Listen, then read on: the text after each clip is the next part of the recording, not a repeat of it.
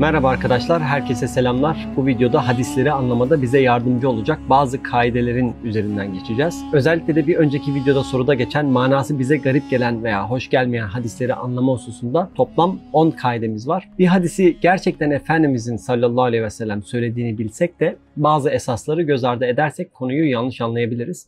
Dolayısıyla bu kaideler önemli. Hemen ilk kaidemizden başlayalım. Birinci kaide, bir konuda dinin hükmü holistik bir bakışla yani o konudaki ayet ve hadislerin tamamına bakılarak verilmelidir. Fakat aynı konudaki bütün sahih hadisleri gerçekten hakkını vererek tarayıp bir araya getiren bir kaynak bulmak da çok zor. Kütüb-i Sitte gibi kaynaklarda bazı başlıklar var ama bir hadis sadece bir başlığın altında kaydedilmiş. Fakat o hadis aslında başka konularda verilecek hükümlerde de kullanılabilir. Mesela bir yerde kadınların aleyhinde gibi görünen bir hadisin bir benzeri erkekler için de söylenmiş olabiliyor. O an için kadınlara dair söylenmiş olması bizi aldatmamalı. O konuyla ilgili bütün hadisleri, ayetleri ve delilleri holistik bir şekilde inceleyemediğimiz takdirde tek taraflı bakışa ve yanlış anlamaya açık hale geliyoruz. Veya bir hadis kitabında olayın sadece bir yönü anlatılıyor.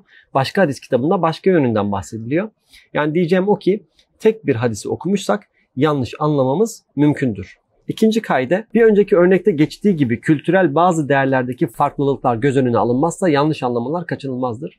Mesela Amerikan kültüründe köpek kelimesi çoğu zaman hakaret anlamında anlaşılmaz. Bir şirketin en üst yöneticilerine top dog, en yukarıdaki köpek denilir ve rahatsız edici bir ifade değildir veya eating your own dog's food, kendi köpek mamasını yemek, kendi ürününü önce kendin kullanmak gibi deyimleri var. Bu ifadelerin Türkçe'ye çevrilmiş hallerini Türkiye'de birilerine söylerseniz büyük saygısızlık olur. Arapça için de buna benzer duygusal anlam farkları bulunması çok doğal.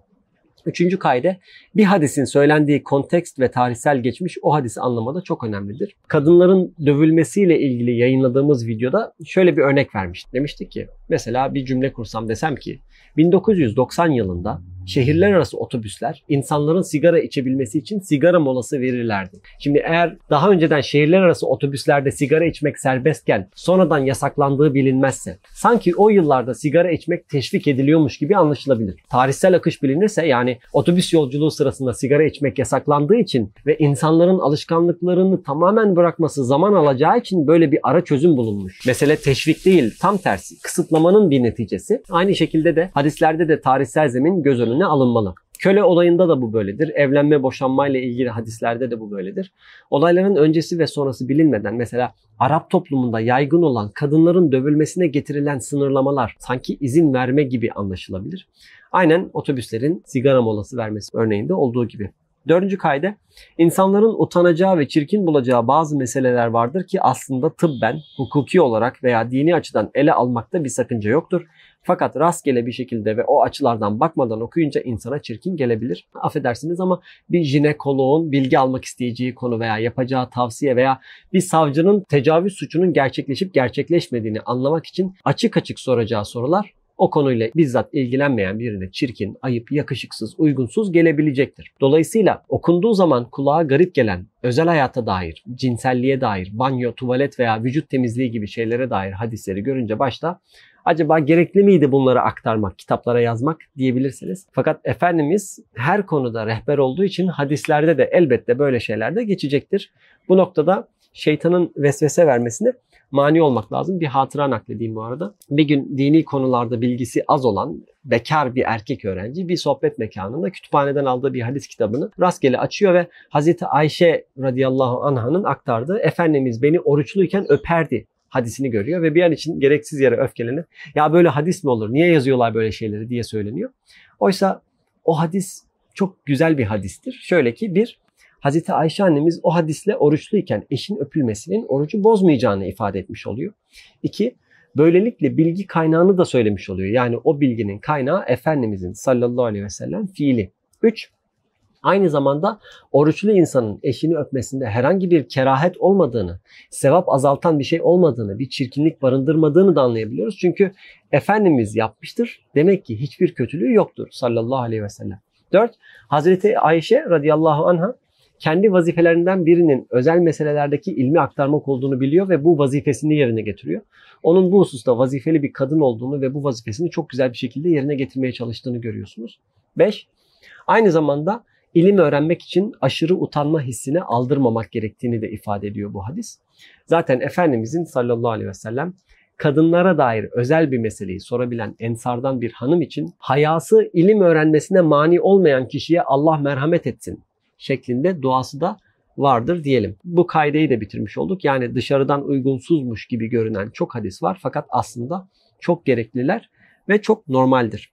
5. Gündelik hayatımızda pek yer almayan ama real hayatın içinde bulunan savaşlar, suçlulara verilen cezalar gibi konular vardır ki insan zihnen o konunun içine girmezse vicdanı acıyabilir. Mesela birkaç insanı böyle tavuk boğazlar gibi öldürmüş bir adamı sadece idam sehpasına giderken veya annesi onun için ağlarken ki haliyle görsek, katlettiği masumları ve o masumların ailelerini veya adaleti düşünmezsek o katilin asılması bize çok sert veya acımasız bir şey gibi gelebilir. Savaş şartlarında bulunmadıysak veya çok merhametli biriysek, Efendimizin sallallahu aleyhi ve sellem savaşta ele geçirilmiş geçirilmiş ve defalarca anlaşmasını bozmuş, sizin için suikastlar hazırlamış veya ihanet etmiş birisi için verdiği idam hükmü bize ilk bakışta zalimce gelebilir. Bu bizim o durumlara aşina olmamamızdan kaynaklıdır. Bu noktaya da dikkat etmek lazım.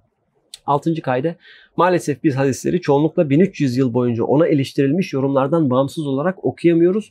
Okusak da bağımsız düşünemiyoruz. Bu da pek çok soruna yol açıyor arkadaşlar. Geçmiş zamanların uleması kendi zamanlarının çocuğudurlar aslında. Bilhassa sosyal ve ekonomik meseleleri kendi çağlarına göre anlayıp anlatmakta mazur görülebilirler. Dolayısıyla okudukları bir hadisi de o çerçevede anlayıp anlatmış olabilirler ve onların bu yorumları da hadisin asıl manası zannedilebilir. Buradan da Efendimiz ve İslam hakkında suizan doğabilir. Mesela bir hadiste Efendimiz kadınları bir duygusal probleme karşı uyarıyor. Mealen diyor ki ey kadınlar sizler duygusal yönü ağır basan kişilersiniz. Mesela kocanızla yıllarca iyi vakitler geçirirsiniz de bir konuda tartışma yaşadığınızda tüm geçmişi unutup ben zaten senden hiç iyilik görmedim ki deme eğilimi gösterirsiniz. Bu eğiliminiz ile savaşmazsanız bu sizi cehenneme götürür. Mealinde hadisin metnini tam okuyamayacağım şimdi. Böyle bir şey diyor. Bu tavsiye Efendimizin çok faydalı tavsiyelerinden biri. Ama bu hadis çerçevesinde yapılan yorumlara bakarsanız kadınların niye cehennemlik kötü mahluklar olduğuna dair pek çok orta çağ yorumu görebilirsiniz. Efendimiz sallallahu aleyhi ve sellem o orta çağ yorumlarına benzer şeyler söylememiştir. Hakikati söylemiştir. Ama bu hadisin geçtiği yerlerde o kötü yorumlar geçtiği için Efendimiz o kötü manaları kastetmiş gibi anlamak mümkündür. Unutulmamalı bir şeyi Efendimiz söylemişse mutlaka doğrudur ve güzeldir. Ama insanların anladığı şey yanlış ve çirkin olabilir. Yedinci kaide, bir önceki kaidenin devamı sayılabilecek ama farklı bir husus da şu. Efendimizin bazı sözleri dini farz belirtir, bazı ifadeleri hukuki kaide belirtir, bazı beyanları da bir büyük tavsiyesi niteliğindedir. Maalesef bunların birbirine karıştırılması sonucu bazı hoş olmayan manalar oluşmuş. O manalar hadisin kendisinden değil ama geçmiş yanlış anlaşılan şeylerden kaynaklandığını söyleyebiliriz. Evet, ahlaki bir tavsiye, hukuki bir hüküm zannedilirse suistimal edilebilir, çirkin ve vicdansız anlamlara kapı açılabilir. 8. kaide İslam bazı konularda yeni hükümlerle gelmiş, yeni müesseseler inşa etmiştir. Bazı konularda ise mevcut durumu düzeltmiştir. İslam'ın bizzat koymadığı hükümlerle alakalı vakalarda asıl dikkate alınması gereken husus değişimin yön ve büyüklüğüdür. Mesela köleliği İslam icat etmiş değildir. Ama mevcut durumu düzenlemiş, işte kötü muameleyi yasaklamış, azat etmeyi teşvik etmiştir.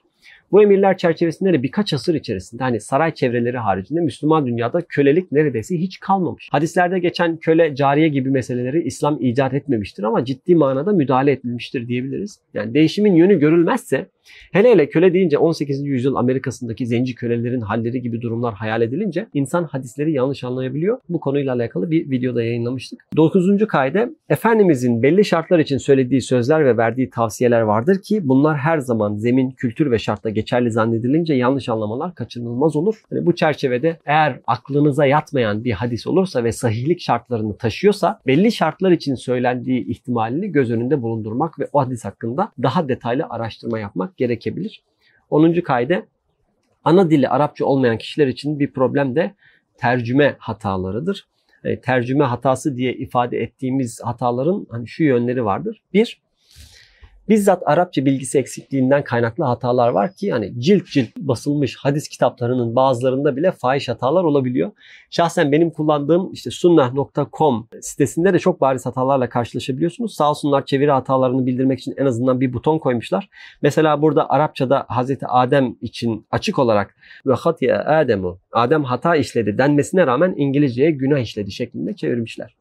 İki, Arapça bilse bile bir kelimenin o dönem kullanılan özel anlamlarını bilmemekten kaynaklanan hatalar. Bu duruma sonraki videolarımızda örnekler vereceğiz inşallah. 3. Genel hadis bilgisinin azlığı yüzünden başka hadiste başka yönü anlatılmış bir olayın o yönünü bilmeden tercümeye kalkışarak yapılan hatalar. 4.